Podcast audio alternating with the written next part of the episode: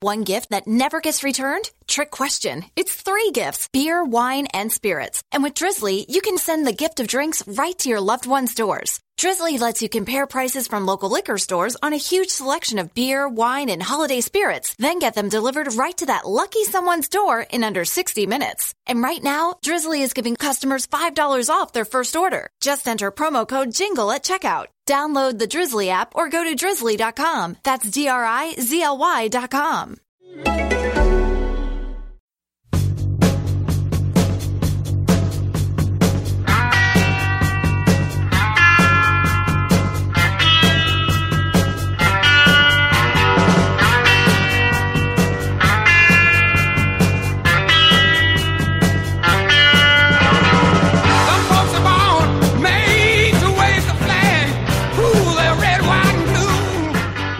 welcome to the We Call It Soccer podcast. That's right, it's our latest pod- podcast from the Futbolgrad Network.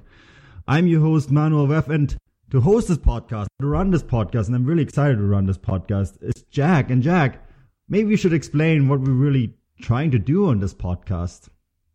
Yeah, Manuel, as you said, this is America, so we call it soccer. You're in Vancouver. I'm in Miami Beach. We're basically bookending uh, the North American soccer sphere as outside of uh, Liga MX, of course. But you guys already have that podcast, so we're going to talk about a lot about MLS and maybe even some soccer in Canada.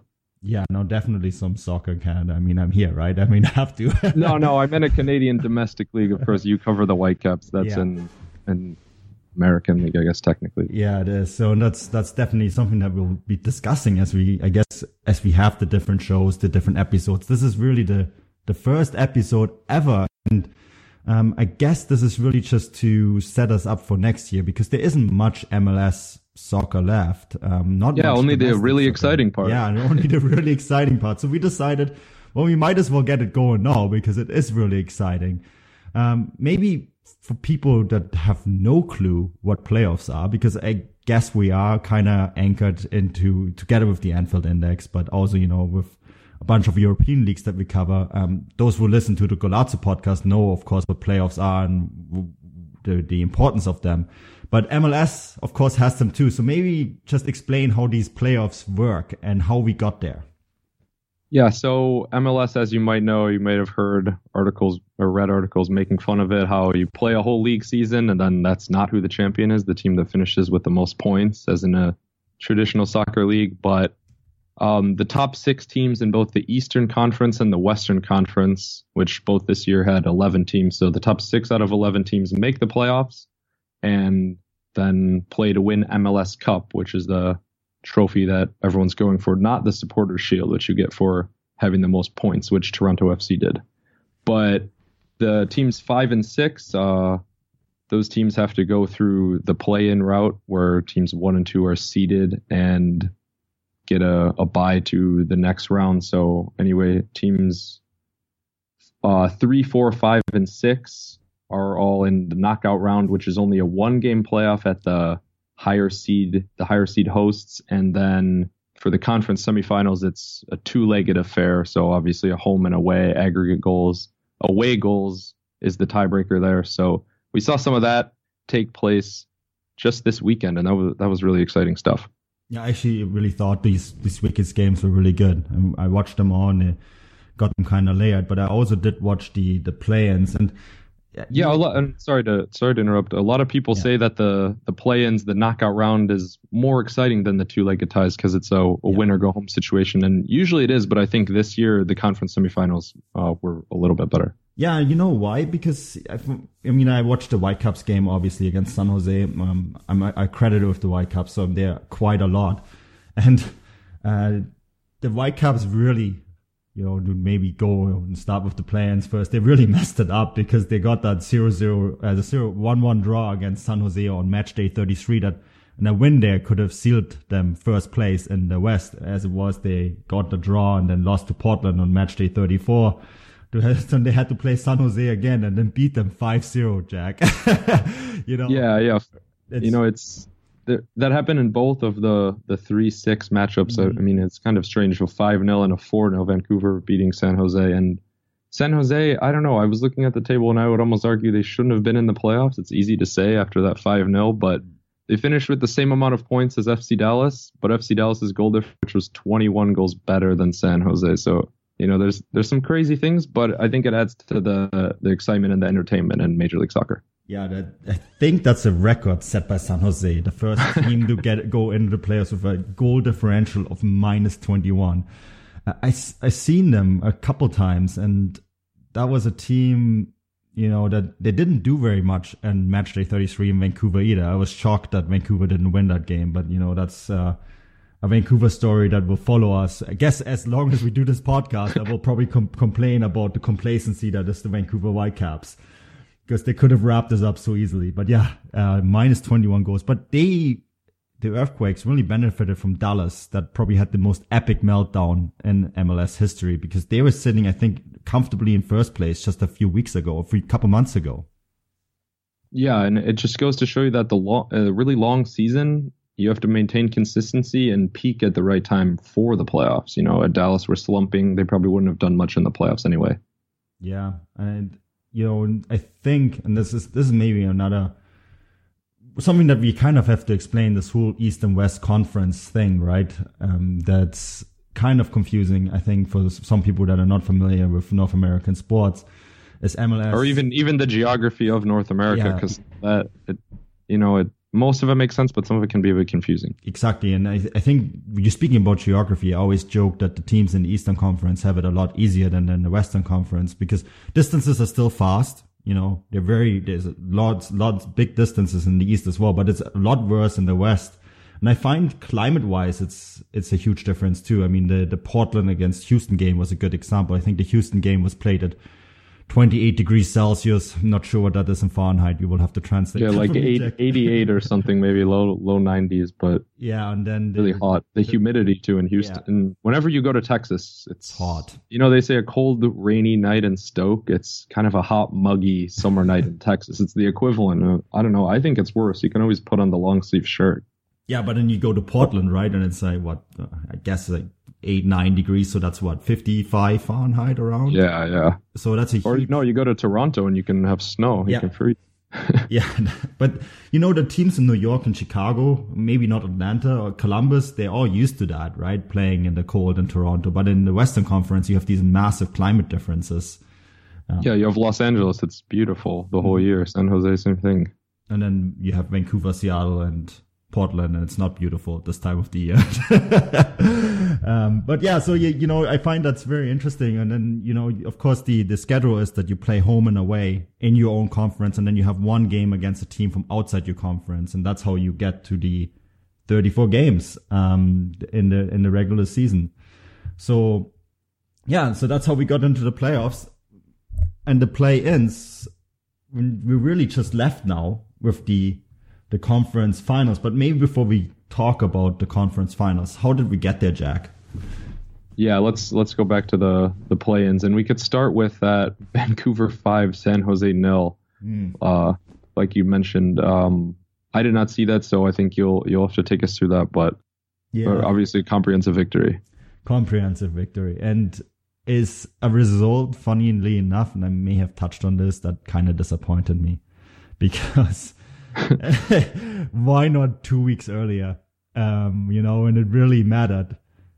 They could have avoided this game and finished first, and then instead of playing the Seattle Sounders in the conference semifinal, you know, play Houston and yeah, on, on short rest as well. You know, play yeah. an additional game, and that's just it. Kind of, you know, the the Whitecaps they were actually one of those teams that did really well going into the playoffs. You know, they were eighth or ninth um, just six seven weeks ago. And then they went on this unbelievable run and um, all the way to the top and then kind of blew it on the last two match days and kind of gave it away again. And um, it's it's it's kind of too bad because not playing that extra game means a lot. Now they did do what they did going into these playoffs and we're very very good in this game just very clinical got the job done. San Jose never looked like the team that they looked like on match day 33. Um, I thought the Whitecaps, that was probably the best performance all season long. And it, it gave me a lot of optimism going uh, for the team going into the conference semifinals against Seattle Sounders. But you know, it is an extra game. It is travel. Um, it, well, it is like an extra game that you have to play. It's not travel because they played at home, but it's it's just it's just 90 minutes that are unnecessary, in my opinion. Yeah, and they they kind of left all the goals in the knockout round. they definitely did, and that's. Oh. Uh, yeah, I guess we'll touch on. Well, maybe we should touch on the other play-ins first before we Yeah, go to that yeah, knockout round. Uh, Yeah, my we next point was was going to be on Houston because, uh, well, Mm. a little bit on Columbus, but I want to stay in the West with Yeah. with Houston and the the turf at BBVA Compass Field. Of course, they hosted Sporting KC in the knockout round and won one 0 and the turf continued to be an issue in the the conference finals. But like we were Mm. saying, maybe if you're Vancouver, you want to avoid that game. Maybe if you're a team like Houston or a team like Columbus, playing this extra game can give you momentum going further into the playoffs. And Houston are an interesting team. And actually, both Houston and Sporting Kansas, those were teams that not just. I'm a little bored of this Cascadia rivalry. So when we got the Seattle Sounders again, again, I say again because we played them quite a lot. Same with the Timbers. I was kind of hoping to see someone else. And Houston is one of those teams that actually I find interesting to see. There's a lot of very interesting players on that squad. Um, they they have a very um, Latin American feeling to it, which is I think smart given the background of this league. A, a couple of teams are now going down that route. You know, uh, Vancouver themselves they have a lot of Latin American players as well. Yeah, but uh, I mean, especially for Houston, the types Yeah. of players they can recruit and have as homegrown players, it makes makes a lot of sense going forward. Oh, absolutely, and it's it's a good team to watch. You know, they didn't have the best results going into this this playoffs, hence why they had to play the play in. But you know, they are a fun team to watch, and they they they even watching the the field. Uh, yeah, the field is a big bit issue, but even that kind of reminds you of watching a South American team. You know, it's kind of like watching a team across the border with like the really rough field and then the atmosphere, and it's it's always hot. Everyone is sweating, and it's kind of. and then they have a they, but they manage that so well. Like the, the culture that they bring in with the with the bunch of Hondurans, who of course you know have a big game coming up for them in the intercontinental uh, playoffs. I thought they they just they seem to be a team that's a little bit feisty, um, a team that's really difficult to play, but at the same time a lot of fun to watch. Yeah, def- definitely a lot of fun to watch, and they they do play a a style that is yeah maybe more South American, Central American, like you're saying, with the Honduran influence is huge for them. But I mean, they also have a, f- a personal favorite of mine, I guess. If you don't know, I'm an Aston Villa fan, so Philippe Senderos. yes. uh, seeing him in there is just hilarious. Yeah, He played for Villa for one season or something, you know. I, I actually had to uh, double check if it was the same guy, and yes, it is. but um, I guess they're all saying Senderos now, not Yeah. Senderos. Senderos, which is apparently the correct way to say it. Um, so there's that. But yeah, it's it's an interesting squad. DaMarcus Beasley, another one. You know, the Beast. Uh, this is a player that I kind of remember from playing uh, Football Manager 2010, and uh, maybe even earlier versions, and played in Manchester City, at PSV, and uh, at Rangers, and four games for Hannover, and um, I was like, when I, when I first started covering MLS and I saw him play uh, at Houston, I was like, oh, he's still around. Yeah, he's still around. He's still going pretty strong. Pretty big character player for them. So it's an Yeah, really that's what I think. That's what everyone says when he when he's in the U.S. squad. But I don't know if he he will be called up in the future. 126 caps though, it's impressive. Yeah, um, well, I guess the the US squad and all their issues is going to be a podcast in itself one day, Jack. yeah, yeah, I gotta gotta leave that out. But yeah, so um, they got their job done, um, beating Sporting Kansas in um, after extra time, 1-0. Um, not quite as convincing as the the Vancouver game, but you know they got the job done, and I actually thought, see, having seen Sporting Kansas as well, that that was actually a 50-50 game for me, um, the Sporting Kansas Houston Dynamo game, and I actually thought that um, having seen Portland a few times this year, um, I was pretty convinced that Portland would beat whoever uh, goes through in that round. But then I guess Houston, um, a bunch of other factors come into play. But I guess maybe before we go into the, the conference semifinals, we should move east and uh, talk about those two play-ins. And maybe the, the one of the surprises was the how decisive Chicago Fire were beaten by the New York Red Bulls. Um, I thought that New York Red Bulls going into this game would be the favorites, but four 0 that's heavy. Yeah, for the the sixth seed, they were the technically the worst team from the East into the playoffs. So just seeing that three against six, I mean, the, for me, the Fire were the shock team of the season in a year to be able to finish third in the East after I don't know many years in the wilderness. It felt like. Mm. Do you but think, it, do you think it's it's that the fact you know they brought in Bastian Schweinsteiger, they brought in uh, Kovacs, they brought in new coaching staff, and um, making some really positive changes and finishing third in the East. But you think it's a little bit of that playoff inexperience that got them there in this game? Yeah, yeah. I was actually going to make a, a little bit of a point about Sporting KC and Peter Vermes, his squad having been there, having had playoff experience. I think that is a big thing in, in MLS because it's not something you have in a lot of leagues. Mm-hmm. Yeah, I guess so. Eh? And I guess, I mean, if I recall correctly, uh, Chicago Fire actually had to start this game without Schweini. Yeah, yeah. I think he only came on for, I don't know, 15 minutes at the end or something. It was over. Yeah. So maybe do we know yet if Schweinsteiger is going to stay? Because I think he has an option for next year, right? But we, we could, we would suspect he would be staying for one more year and help this project because I can see that, that, that would be something that they would want to build on. The, yeah, it was a, it was a one year contract. I'm pretty sure that it was just that short of length because of his injury history, but I think he had a pretty good year and seems to be happy in Chicago. That they seem to be pretty happy with him as the face of their club, kind of. And yeah, I, yeah, it would it would make sense for him to stay another year. The storyline is really positive. You know, when you he gets the, the Chicago Fire get a lot of attention. Um, I'm originally yeah, from Germany. Too right? bad they won't qualify for the World Cup. No. yeah, that that story will never go away. But uh, maybe next year they will finish in that echelon again and actually push through to the next round because I think that that experience of playing there and having um, that playoff experience, maybe having a Fitz you know, this, we have to remember he came through, came in halfway through the season, and um, had to basically play an entire. Well, he was sitting mostly on the bench in United, but you know, he, he there wasn't a proper preseason for him to set up and uh, make this move uh, correctly. So I, I'd be really curious to see him with a proper preseason and a full season at Chicago and fully fit.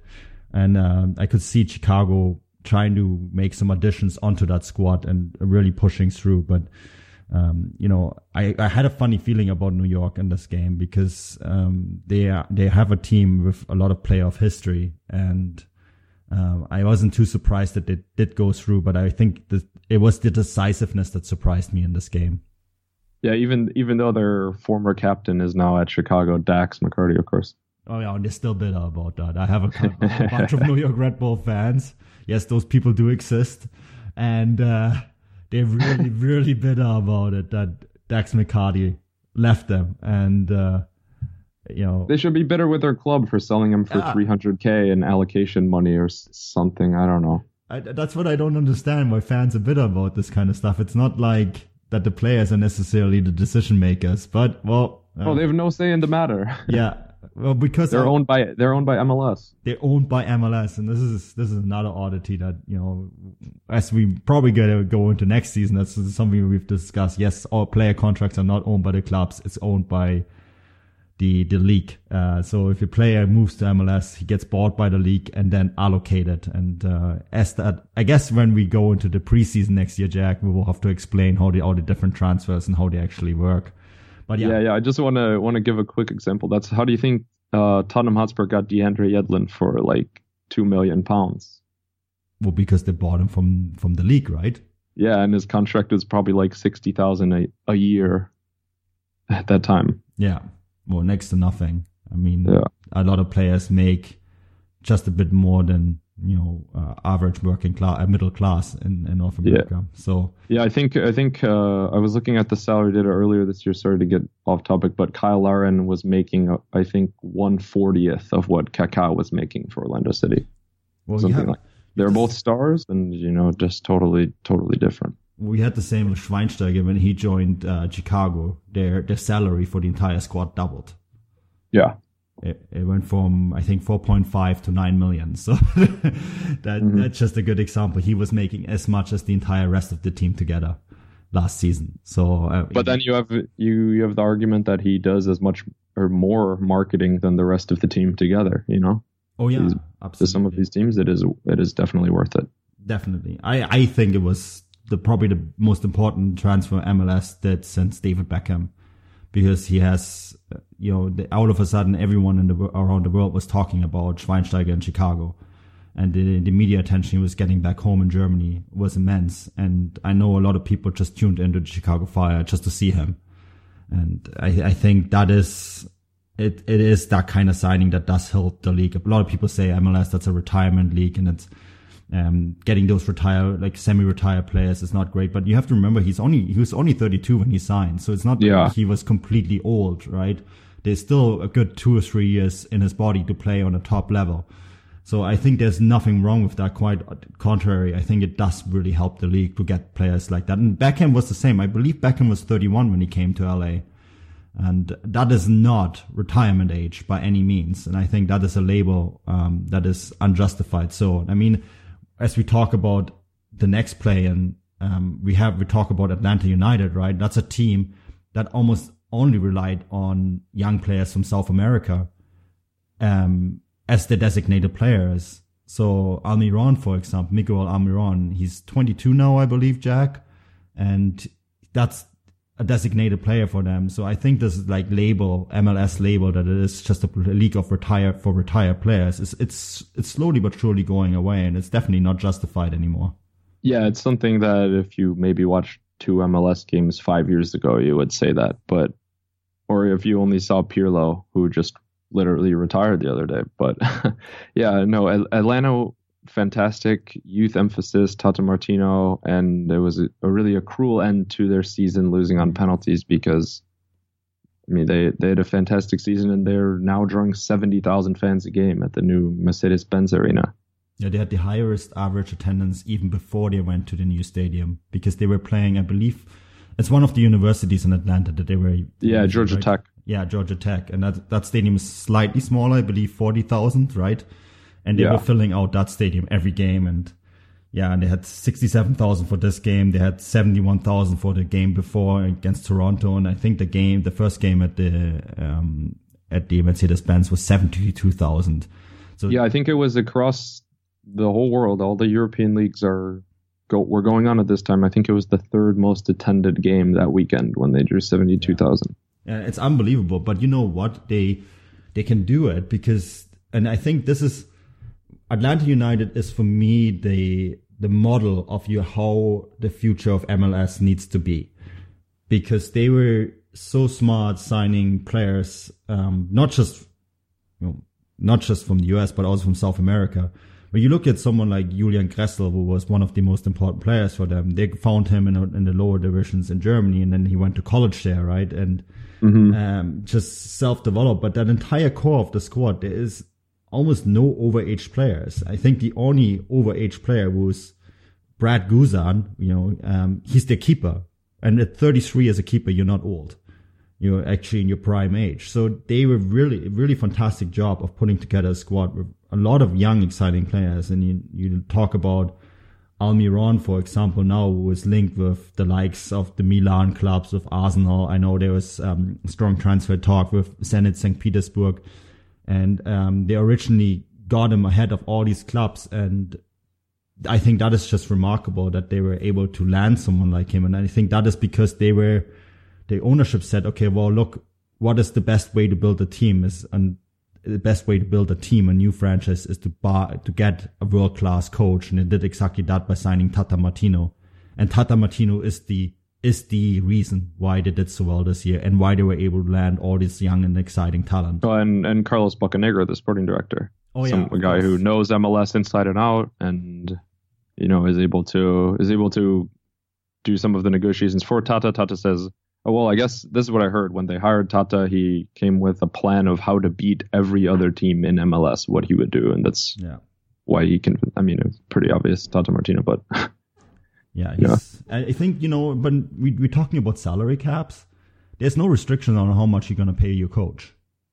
no, That's a good way to beat the salary cap in legal means because a good coach like him can make the world of difference. And, um, you know, touching on the Whitecaps, I think the a bad coach can also make a world of difference. And uh, I guess as we talk about the the semifinals, as when, when we get into those, I'll, I'll I'll explain that a little bit because I think that in a league where every every squad has the same amount, uh, theoretically the same amount of money to spend, um, spending a bit more on your coach can really change the way your team is playing and really make a difference um, on how your team is going to perform.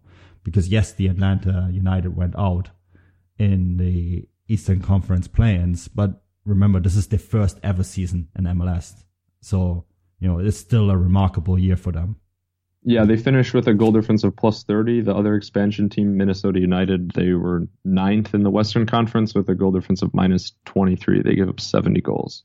Yeah, LN United scored 70 goals. So, yeah. We, I had the the pleasure of seeing Minnesota United in Vancouver, and they were they were not very good. you know, they they were a typical expansion franchise. It's just yeah, yeah, yeah. It's that's it's just credit Atlanta so much for not being the typical expansion franchise. it's a really good side. But Columbus, um, big story there. You know, they had to go through the plans, and I guess it was just around the plans that then emerged that the the team could be moved to um, Austin. The ownership there is uh, the Columbus Crew ownership is is pushing a move to Austin. I think when when we done when we done with our um, playoff talks, we need to maybe outline exactly what happened there. But yeah, the, despite this uh, talk about moving the team, they were able to get through, and it's it's really a great developing story, isn't it? Yeah, it really is, and you have to start believing that Columbus maybe could be the team of destiny in MLS this year because, like you said, we'll get into that this whole save the crew situation later, but the oldest team in MLS and maybe they're going to leave the city they're in. That's crazy. And that, I don't know, the movement of teams, even as an American, is an insane concept to me. Yeah, yeah. But let's let's talk about them. Should we um, jump into their um, conference semifinals? Let's stay in the East and jump into their Eastern Conference semifinal because they did pretty much the what I thought would be the impossible, and uh, they hosted New York City, and uh, of course as their host team, uh, well New York City is the host team, sorry, but they they had the first leg at home and they beat New York City four one in that in that first leg, pretty much setting themselves up nicely to to advance. Um, that was a remarkable game, and that was really at the backs of you know the talks about going to Austin, and then in, you have all these talks, you have the the fan uh, posters and everything going on in the stadium, and then they go and just absolutely dismantle New York City FC, and you know one of the teams with the one of the biggest budgets, I think the second biggest budget after Toronto, and just completely taking them apart. I thought this was a remarkable performance. Yeah, they they opened the scoring six minutes in, Ola Kamara, and then they were on the front foot the whole the whole match. They didn't get all of their goals right up front. Some of them they had to wait till the second one came in the 58th minute, and then 10 minutes later, and then one right at the end. But it doesn't matter when you score them in the playoffs because it's going to be a second leg. But the thing the thing for me is I don't even know if it's an advantage to be the higher seed because you have to play the away leg first. Like Mm. sure, sometimes you think playing the having the second leg at home is good, but not when you're down four one like New York City were. Yeah, that's that's a really interesting point because you can set yourself up nicely in that first leg, and if you do what Columbus did, uh, yes, they gave away that away goal, and I know you want to touch on that in a little bit too, but four one, that is gutting. It's decisive. yeah, that's that, you- because, and I mean New Only York PSG could could manage to blow a lead of that magnitude. after scoring an away goal. Uh, just to add to that, but I think having to go in with that, even if you know that, and I, I think in North America you have more of a home and away advantage than you have in Europe because of the travel distances Yeah. and the climate differences and the stadiums are so different. I mean, or playing in a baseball field versus Yeah. a baseball diamond instead of a regular soccer pitch. a small field too. New York City FC's field is so small, so you get some really crazy score lines there. And uh, so you, yes, there is that, but you're right because even if you have, even you have the knowledge, you going New York City FC players will have gone into this game. It's like, oh boy, we have to win this game. We have to score three goals, and the moment they score one, we're basically that's it, right? Yeah, then we need five. Then we need five four. Yeah, four. Or four to get into the But- extra time, and I, I don't think that's much of an advantage in a scenario like that. No, no, not at all. Um, and they New York City did well. I would say I would give them a lot of credit. They won two 0 but it wasn't enough to overturn it. That was actually that was actually another good game. I thought both those games That was really good. They were they, uh, uh, Villa had the the early penalty. There was a couple other penalty shouts, but you know Columbus did enough, and Columbus really were on the front foot attacking at the end, um, throwing on throwing on an attacking sub instead of just c- trying to defend for it at the end, which I was impressed by. Greg Berhalter and Josh Wolff. Uh, you know, you know, Jack, I'm an 1860 fan, and they both played for my club. I was kind of surprised that I, I- you know, I saw Greg Ber- Ber- that He was here in Vancouver just a few weeks ago with Columbus, but I didn't realize Josh Wolff was in there too. So the two 1860 boys getting together and uh, getting the job done. Good for them. So uh, good one to keep in mind. 1860 when next time you're in a coaching crisis, but. I, I thought, you know, he managed that game in the end very well uh, because he could have done a whole bunch of things with um, being down 2-0. But I guess he knew that, especially with that small field, you know, bringing in another attacking player, that New York will have to watch it, right? Because it's like, it's great for New York that they only, in a sense, need one more goal. But on the other hand, if they push too hard and they get scored on, that's it. That's game over right? So he actually, I think, bringing on an attacking player in that situation was the smarter thing to do. Yeah, yeah, Kekuta Manneh coming on for Justin Meram, and his his pace was incredible. He just was able to force all of the New York defend, or uh, force a lot of the New York defenders to stay in their own half, and force a lot of their midfielders to actually retreat to defend, and then could win a corner and waste some time. And he had a chance where he could have scored, but I overall I think it was an exceptional substitute performance. Yeah, it's it's really interesting because Kiko And uh, yeah, he's a, he's a guy that was traded from the Whitecaps. yeah, Yeah, exactly. So I, I was just gonna say I know him well, and he's a really fast player, and uh, I thought it was just the right move at the right time for him to come on because all of a sudden you're New York and you realize it's like, oh great, now they have this guy on, and basically if we press, all it takes is one long ball, and that's game over. So that already means that you can't you can't pressure, you can't you know that European handball style of football that you see where the attacking team will crowd around the midfield around the opposition's penalty box and just try to force a goal. You can't really do that in that situation because it's a short pitch and any ball that you lose is potentially game over, right? And that uh, changed the entire complexity of this game. And I thought that was uh, really smart when he did it and it worked because I Yeah. New York was not able in that last 10, 15 minutes to put on the pressure that they needed to score that third goal. So well done. Yeah. Fantastic substitution. And I guess one one last point on Columbus before we move on. Uh, Zach Steffen, their goalkeeper, who's 22, was fantastic against Atlanta, and again great against New York City. Had four saves in that that second leg. Yeah. Outstanding performance. Now, I guess we'll have to talk about their opponent, Toronto, Toronto FC. And they got, they did everything right, except maybe one thing in the first leg against New York. Um, speaking about home and away advantage. I don't think there is much of a home and away advantage between Toronto and New York. I've done that flight myself. It's an hour flight. You know, it's not long and the climate is pretty much the same. So Maybe only on the on the international scale when Costa Rica is playing, but yeah. at Red Bull Arena instead of in, in Toronto. But Yeah. Yeah, yeah, yeah. I I don't think that Toronto FC players have to do much adjustment going from Toronto to to New York. And so that dude, you saw I see it with the results. I mean Toronto won their away game, their away fixture two one.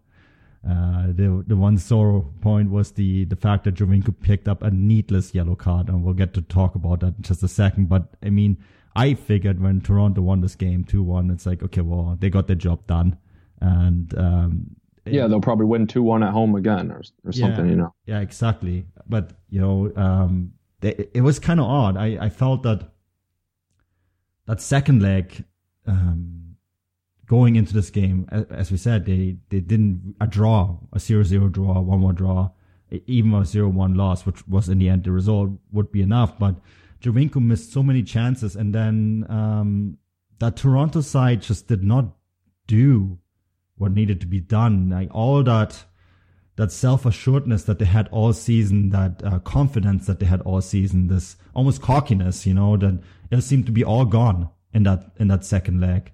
And instead, it was um, I think Greg Vanney said it there. He said there was about 50 minutes of football played in this game. Um, I think that wrapped it up quite well as a statement because it it was such an odd game that second leg, and you know it it probably all culminated with the the Sacha Kljestan uh, Altidore incident um, before halftime and then at halftime, and I think it's just it's yeah it's an odd one, and it really puts puts me. I I was 100 percent certain Toronto would win the MLS Cup this year, but that game uh, kind of puts it in doubt for me. Yeah, I would I would agree 100% just because of the it was kind of a pyrrhic victory. The result was there, but they're going to lose a lot for the first leg at Columbus, and we've seen what the crew can do in the first leg at home. So Jozy's going to be out because of that that incident where he flopped. Him and Kljestan were both given yellow cards. Then in the the tunnel at halftime, everything exploded, and the videos that came out uh, I think they ask a lot more questions than they answer because why are all these people in in the dugout and or in the tunnel and I don't know as I know in soccer they have the both players go through the same tunnel into the locker rooms but in all other American sports they're separated and that's because in the middle of a game you would be prone to fighting the other team. That's always the rationale I Mm. thought or knew and then this this time it kind of kind of backfired. I mean yeah ide- ideally you'd like to think people can get along but it's a real world not an ideal world Well, well, maybe I need to add to this. It's not just the players that are going through the same tunnel. There is actually um, a fan section where fans can watch the players go into the dressing rooms, and that's why Yeah. they, all where all these videos are coming from. And yeah ones with little kids standing there and then and then uh, Jozy and uh, Sacha going at each other. That, it's just so dumb, you know. Um, both on both parts, I think they they're both equally to blame for it because I mean at that point, uh, Sacha Kljestan is a very important player for the New York Red Bulls as well. yeah the captain Yeah, so you know he took himself out of the match and the next match if they would have gone through. So he's just as stupid as Jozy Altidore. You know, Jozy Altidore now gets all the the flag because obviously he's missing the next match, but only because he's gone. His team has actually gone through. But I mean, Sacha Kljestan put his team in an equally bad position. He's just lucky because his team went out. Um, so he, I think he's escaping a lot of the criticism that way. But it's just but he he should be given a lot of criticism Yeah. for them going out because I don't know if you give the referee a chance to change the game, with which the players did, even just by getting the first yellow. I know maybe he would have got a second yellow in the second half or or something, but he put himself in a position where the referee could act and change the game, and it was 10 v 10 for the second half, which is why I thought at least uh, maybe we need to look again at the away goals rule because if the first one finishes 2 1, the second one's 1 0, so 2 2 on aggregate, and they played 45 minutes with 10 men. I don't know. Sure, you go to extra time and maybe penalties, which isn't representative, but I don't think 10 on 10 is either. I personally would play until someone scores an extra time. That's Yeah. do it the hockey That's way. because then then you do give someone the home field advantage of of uh yeah play play a 10 minute period and each team loses another player so you get Yeah. or maybe not lose another player like hockey but you get an extra sub so 10 minutes you get another sub Yeah, soon you have to sub in your fans sure. I mean, I, I think that's not a bad idea. It'd be better than playing the full thirty minutes and then going to penalties because um, it's not often something happens in the thirty minutes, anyways, right? Because both No, teams are too no. cautious. So I would unless say, someone has unless one of the sides is down to 10 or something Yeah, yeah, exactly. So just keep playing, but it, it is it is. I, I'm kind of on the fence with the home and away goal rule. I I personally hate it in European competitions because simply I believe that in Europe there is no more home and away advantage really because all these teams are now playing in the same kind of stadiums. The you know when you go into a stadium nowadays, you don't really feel the difference anymore. Climate, And it, clim- I mean, it's not like Belfast to Belgrade is like a two-legged 18-hour flight like it Yeah. used to be. Exactly. It's it's easy, right?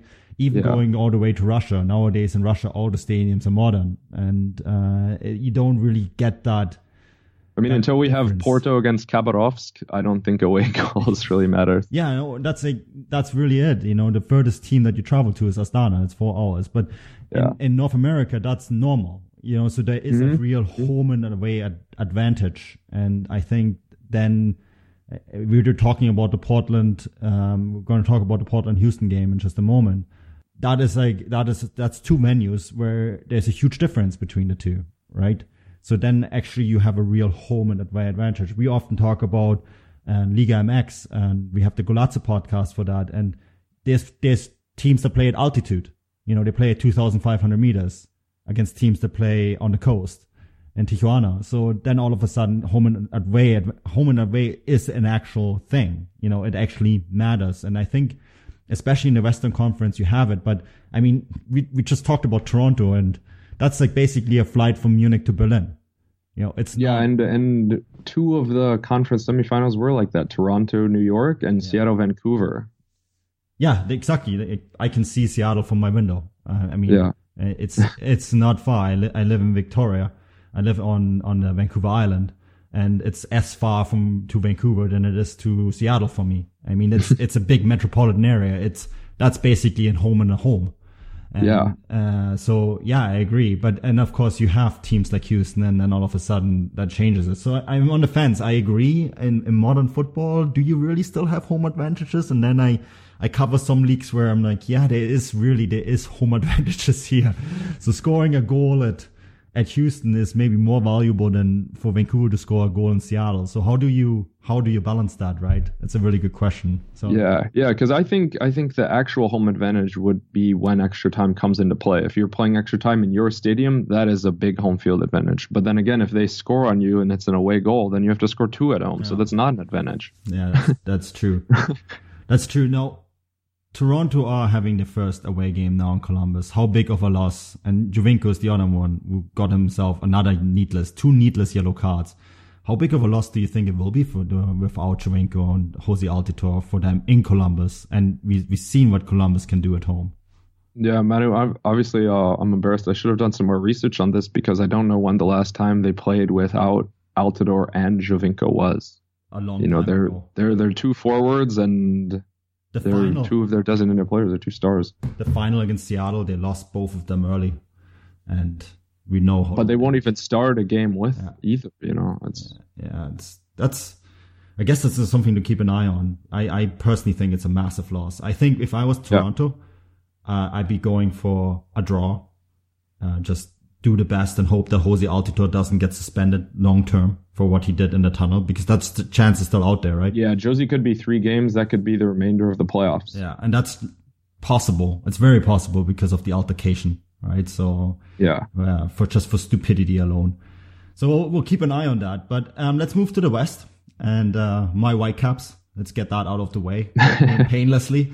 Um, Yeah, so as as we said at the, at the beginning, they exhausted five goals in the, the knockout round and were held scoreless over the 180 minutes in the, the Western Conference semifinals yeah, I can. I can say that that's coaching. Uh, I covered the, the Whitecaps now so often and so much, and I go to all their games. I can tell you before, I can tell you the way Carl Robinson sets up his starting lineup. I can tell you what his substitutions will be throughout the game. Um, you know, he will always substitute his front three attacking midfielders because he has a lot of attacking midfielders and And they do, I mean, they do some of the running. Yeah, sure. It's, it's not very creative. And that's, uh, I, I do like Carl. He's one of the nicest people that I, I that I met, but, um, I always find it really interesting when you do the post game press conferences and I had, I I, was able to listen to Brian Schmetzer, the Sounders coach, and it was one of the best post game press conferences he gave. And that was in the beginning of the season, a game that Seattle lost to Vancouver. And it was the best 10 minute analysis on a game I've ever listened to.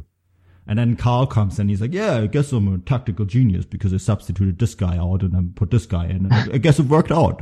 Thank you. I'm like, ah, yes. And now I understand 90% of all the results Vancouver Whitecaps walk away with. You know, it's just, it just, it's, it just isn't there. it just isn't there. So, um, and you saw that in those two legs. Uh, Vancouver got a 0-0 draw. And I guess that was the only positives because I think, I believe, I'm a big believer that you need to get a home goal. And then in, in Seattle, Vancouver were completely outplayed because Brian Schmetzer knows Vancouver will always give the majority possession of to the, the, the opposition's team. That's how they have played the entire season. And Brian Schmetzer said, "Oh, okay, great, thank you. We're gonna we're gonna keep the ball. We're gonna take the ball, and we're gonna absolutely dominate you at home.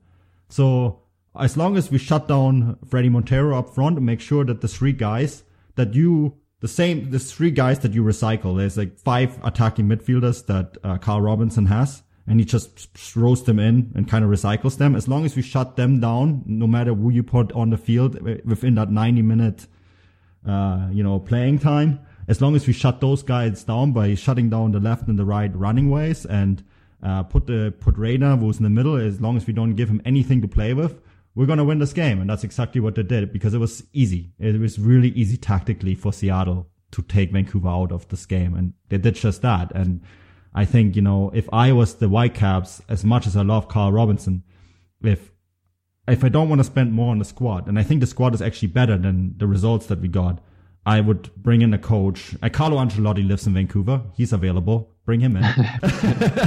you know, he's already got he's already got a press box at uh, at the BC Place. He hangs out there all the time when he's like in between jobs you might as well give him a pre-retirement job, right? And get the, the Whitecaps. Now, joke aside, but that's the kind of coach I would bring in. I would spend some money, um, like Atlanta did, like Houston did, um, like Seattle always have. And I think that is really the best way to win in this league is because everyone has more or less the similar profiles of players and that's yeah if you have if you have all the same resources you need someone who's controlling some of those resources to be able to outsmart yeah. The, um, the opposition i guess. Exactly. So that was that would be the one big change i would make in the offseason. And I, I, I hate to say this because i hate to see people getting fired but maybe carl can be assistant coach. So uh, that would be a nice and polite way to do it. But Jack, uh, we have. Yeah, no, I was. I have one last point on this game, and maybe it's the Seattle's playoff experience that kind of kind of helped them through it as well, and knowing that they can go take a nil nil in the first leg and come home and do the business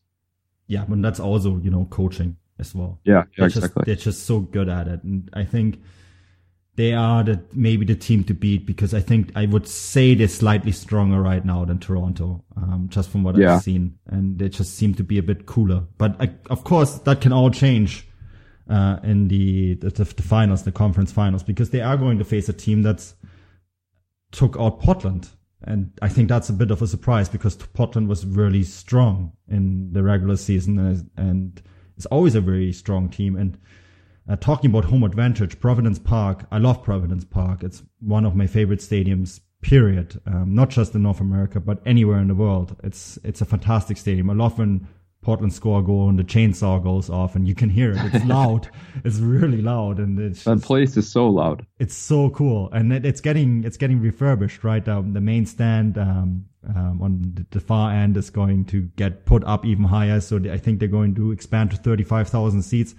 That's going. That stadium is beautiful. It's uh, it's if you if you're looking for an MLS experience and you want to, it's also visit a really cool city that's the place to go. Um, it's it's a wonderful place. But Houston, unfortunately for those who were hoping for a Cascadia final, um, got the job done. I mean, we talked about the pitch at home. They got that 0-0 draw uh, on a rugby pitch, I guess. Uh, Jack, you you had something. To say. No, it's like a polo that? ground. I don't know. I was there last December for the College Cup Finals, the NCAA championships, and they played three games in what was it?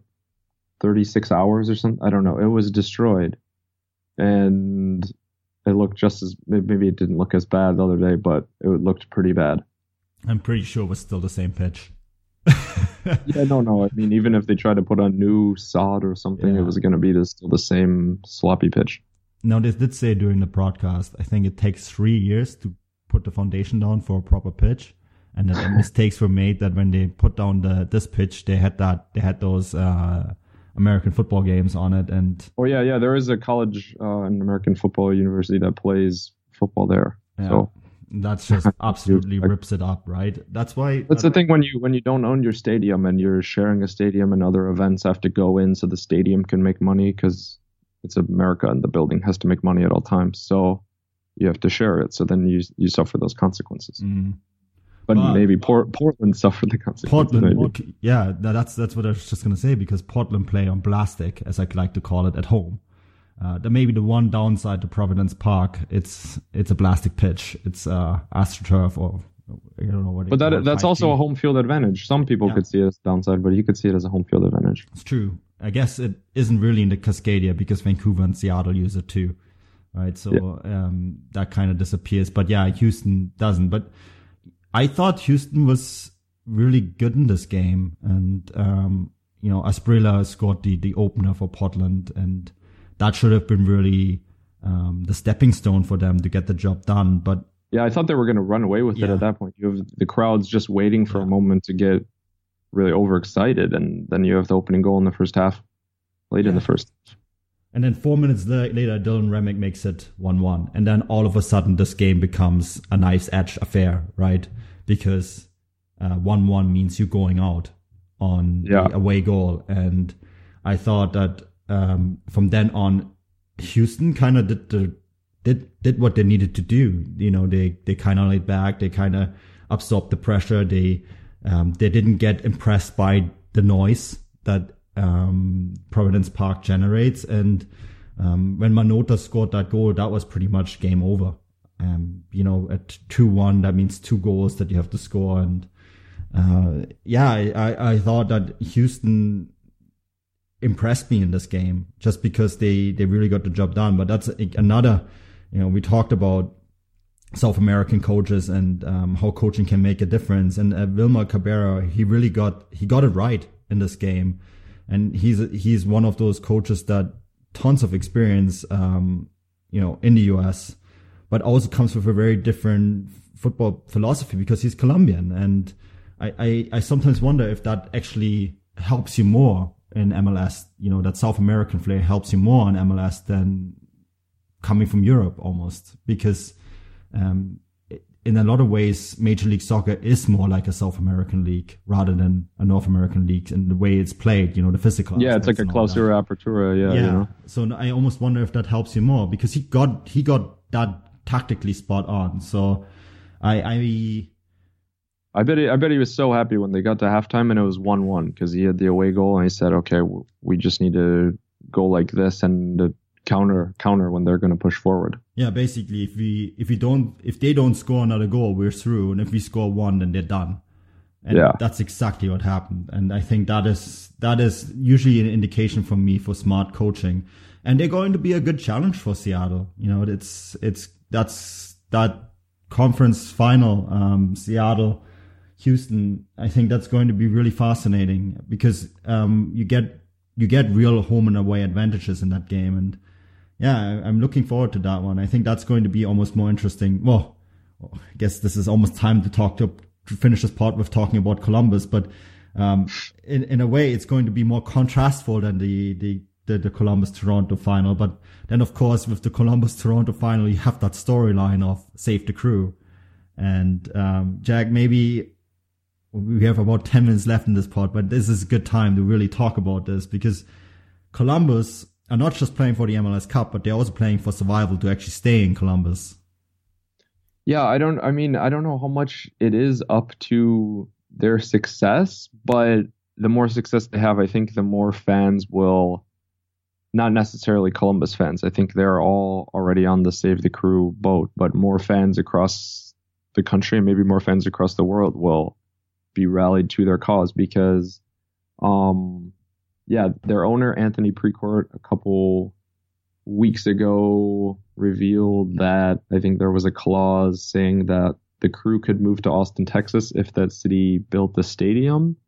And that was the only escape clause written into the, the fine print of some contract because I think a couple years ago they said the crew staying in Columbus, you know, they're the, the oldest franchise in MLS, I think. And that's, Yeah, That's he- not something that should happen. And you know, and Columbus historically for U.S. soccer, the site of I think two Dos a Cero victories over Mexico. You know, Yeah. A stadium that he doesn't think is good enough, that has so much history. And he's saying it's too far away from the city center to generate income. Well, it's four miles. I looked at them. I have never been to Columbus, but I looked at the map. I'm like, come on. Hey, look at look at Harrison, New Jersey. yeah, that's not even New York. That's in New Jersey. And I, No, I, no, look at Chicago Fire. That's in um, it's in Bridgeview. Mhm. And when I I used I grew up in Chicago, it was in the suburbs. It was over an hour from my parents' house. And when I lived in on the north side of the city, just blocks away from where the Chicago Cubs play, Wrigley Field, um, it would take an hour and forty minutes to use public transit to get to the Chicago Fires to watch a game. There's other example. Dallas, they, their stadium is in the middle of nowhere too. So uh, yeah, I don't, I don't get that argument. I think what he's doing, and this is something that we've seen quite a lot in in North American sports, that owners are trying to um, sort of put the gun on the chest on public, uh, on cities, and say like you have to Yeah, build a stadium. funding. Yeah, public funding. So basically, get taxpayers to build them stadiums that they then can make money off. And Stan Kroenke is a good example down in. No, I think I think George Bush is a good example too. They bought, Yeah. sorry to interrupt. They bought the Texas Rangers, then the public built them a stadium, and then they sold the team for a bunch of money because they had a brand new stadium.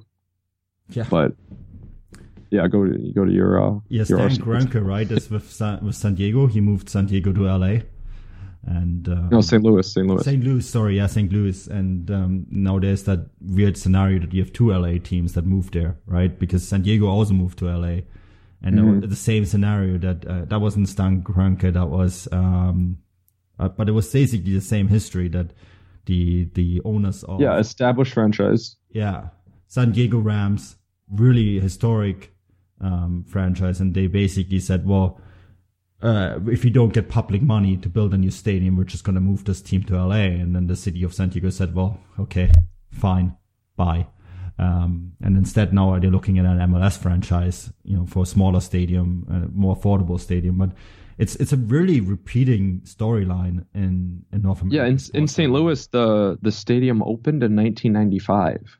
Yeah, and then they let it they let it run to the ground. Stan Kroenke didn't do any renovations or anything on it. So basically, that he had an argument um, that the stadium was not good enough for them because there is certain clauses that you have to hit in NFL in order to get this in order to get your team moved. And one of them is that you have to prove that the stadium that you're playing in is not fit for the sport anymore. So he he didn't renew the scoreboards. He ordered bathrooms were the run to the ground. And when you read all the stories that are going on in the background, he basically ensured that his team would be getting out of the city, even though the facility, if properly maintained, would have been good enough, right? And that's that's just a money grabbing thing. And this is the same story here. Like the Columbus Stadium is is fine. It's a good stadium. It's a historic facility. Heck, when you look at it, it's one of those stadiums that you could easily upgrade, right? But Yeah, yeah, yeah. It's just it's just a money grab because yes, Austin Austin may offer him a free stadium, right? And they may offer him land and maybe also a nicer place to live. I don't know. I've never been there, but it, that it's just it stinks. It really does. It stinks like him trying to milk one of two cities for public money because he's basically putting the gun on two cities, right? He's saying like, "Oh, uh, Austin, if you're building me a new stadium, I'm putting my team there." On he's saying to Columbus at the same time, "If you're not building a new stadium for me, I'm going to move to Austin." But at both Yeah. times, it's taxpayers who are supposed to pay for it, and I think that's really, you know, this history of the Columbus Crew and all that aside, that's really sad. But that's really what stinks the most for me personally. And I mean, we have all these stories now coming out with Panama Papers and Paradise Papers and how the rich cheat public money. That's just another example for me right there. Yeah, yeah, it's just an example of I don't know if Anthony Precourt's in the one percent, but in the one percent taking advantage of the the ninety nine percent. You know, Yeah. it's an economic issue as much as it's a, a sporting issue. Yeah. Because you know a lot of a lot of people who own sports teams. They don't care about sports; they care about money. So it's an easy way to make a lot of money. and that's maybe, maybe the final point on this story because then you have him standing in the, the Columbus Crew section with his like yellow and black scar, scar on and, like, and he's in the, the last few tweets or so that he sent out, he's basically saying that he's the victim in this entire story. It's like, nobody, like all you need to do is say, I'm committed to Columbus. Boom. End of story. right? But he bought this team in 2013. He said, uh, I'm committed to keep this team in Columbus. And secretly, there was this clause in that he could move the team to Austin anytime. And now it emerges that there's already a deal in place for them to play at the Austin University, that uh, there's trademarks being registered for, I think it was Austin Athletic and Austin FC, right? Um, I'm sorry, but this is not something that you came up with in the last two or three weeks. All of this takes a couple of years of planning, which means that you probably already thought about this back in 2013 when you bought the team. And Maybe makes- even back in 2010 before you considered buying the team. yeah, and that makes you a big fat liar, and everything that you do now is basically um, trying to victimize yourself. I- I'm sorry, I'm not buying it. I'm sorry, but that's just uh, I- I'm not buying that story at all. I think if there's real commitment to save the Columbus from the ownership, all he needs to do is say, okay, well, we're we're happy to stay in the stadium. And You know what I think he should do? I think he should sell the team to the fans. Yeah. Oh, I'm absolutely all for it. I think club ownership, and there's, there's a there's a great example. Uh, I think it's the Green Bay Packers, right, that are fan owned. Um, Eh, no, no. They sell shares, but they don't mean anything really, technically. Yeah, but there's no real ownership of the, yeah. of the Green. It's a community owned team, right? Yeah. And that's it's the NFL team in this in the smallest city in uh, in North America. Yeah, they have no other teams for hundreds of miles around there. you know? Yeah. So maybe that's the solution. Uh, I think I, I, that would be a great conclusion to the entire story. But um, Jack, we're out of time. So it's so much more to talk about. I guess we'll have to do more podcasts. Um, Yeah, I guess we'll have to call it soccer again because this this was a great episode one. yeah, this is a great episode one, and I, you know, there is this is not going to be a, a weekly thing now, but as of next season, I hope that it definitely will be. Um, but this is, I think, it's a fantastic start to get started on this. But Jack, where can people find you on Twitter, and uh, what have you been up to lately? Yeah, um, you can find me on Twitter at Jack Grimsey, J A C K G R I M S E. And yeah, besides trying to get this podcast started with Manu, I've been doing a little bit of other podcasting with Scouted Football. Scouted says, uh, having that up, up and running, we just did a recap of the U17 World Cup yesterday. Oh, I need to give that a listen. That sounds So- fascinating. Yeah. Yeah, and and maybe I'll even be writing some stuff for Futbolgrad soon. Oh, I, you, you're definitely welcome, Jack. I would love to have you. And I think that's a good cue. I mean, yeah, I've been, you can find me at Twitter, um, at Manuel Veth, but of course, all the articles, everything we do, including this new podcast is going to be at Futbolgrad Live. So yeah, go check that out. And of course, if you like our podcast, um, or other podcasts as well, go give us a ratings on iTunes. Uh, it really help, helps us to grow this network. Um, positive or negative, any feedback is always welcome.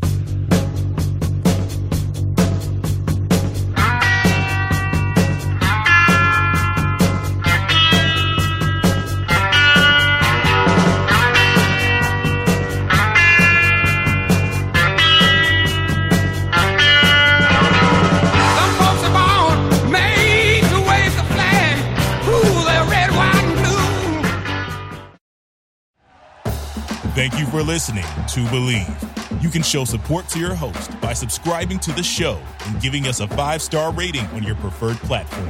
Check us out at Bleav.com and search for B L E A V on YouTube.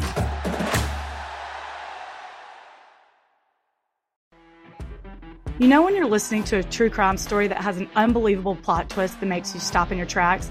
That's what our podcast, People Are the Worst, brings you with each episode. I'm Rachel. And I'm Rebecca. We're identical twins who love true crime cases that make you say, didn't see that coming, and we hate the people responsible for them. Listen to People Are the Worst now on Apple, Spotify, or wherever you get your podcasts.